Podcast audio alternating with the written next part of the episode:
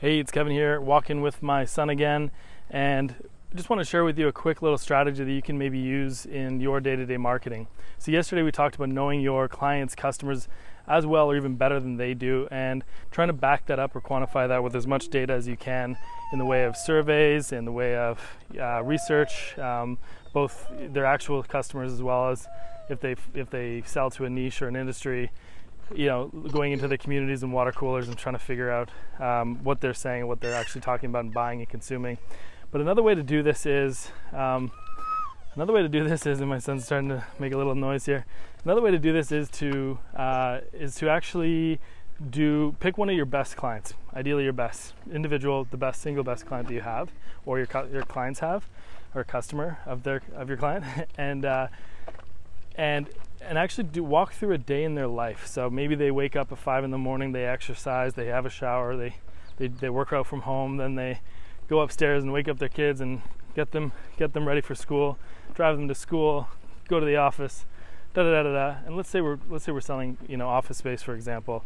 So by doing this entire day, by doing this entire day, including you know whether they use the meeting rooms and how they use the space, and then how they go when they go home at night or what they do for lunch and where they park and all that kind of stuff, you're able to see like how compelling is your offer relative to uh, other options. You know, if they drop off their kids at school and then they have to drive into your space, how convenient is it from the place that they're going to, you know, the kids are, and what time would they have to be commuting, and what would be happening with the traffic around that time, and how far is it from where they live, and then you know why do they why do they even choose your space is it because it's prestigious or because it's cheap or because it's convenient or because it's got good parking or because it's easy to get to. And all those factors are the reasons that people buy and they're subtle and they stack up. So it's not just like looking good on paper, it's like knowing what people are actually buying, whether it's one of those prestige factors or whether it's a convenience factor or an experience factor. And then uh, as a result, you know what to position, you know what to sell, and you know what to call out and articulate. So by going through your best target market, your actual best client, your client's best clients or your client's best customers, and going through a day in their life, it gives you so much context, like their actual day in the life, not their theoretical day in the life. But ask them, you know, and interview them. How does your day start, all the way to how does it end, and at what point do they interact with your with your product, with the product or service? And uh, you know, what's the context of that thing? How do they how do they consume it? How do they choose it? How do they buy it? Um, what do they feel about it, et cetera, et cetera.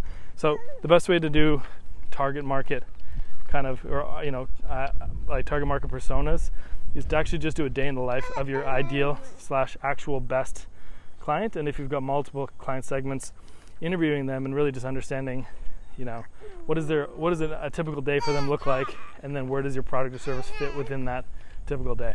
So I'm gonna go. Uh, my son's just having a fun time with his little blanket here.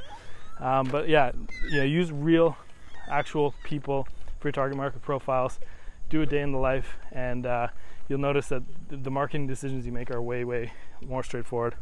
Hope this has been helpful. Have a great Sunday. talk to you soon.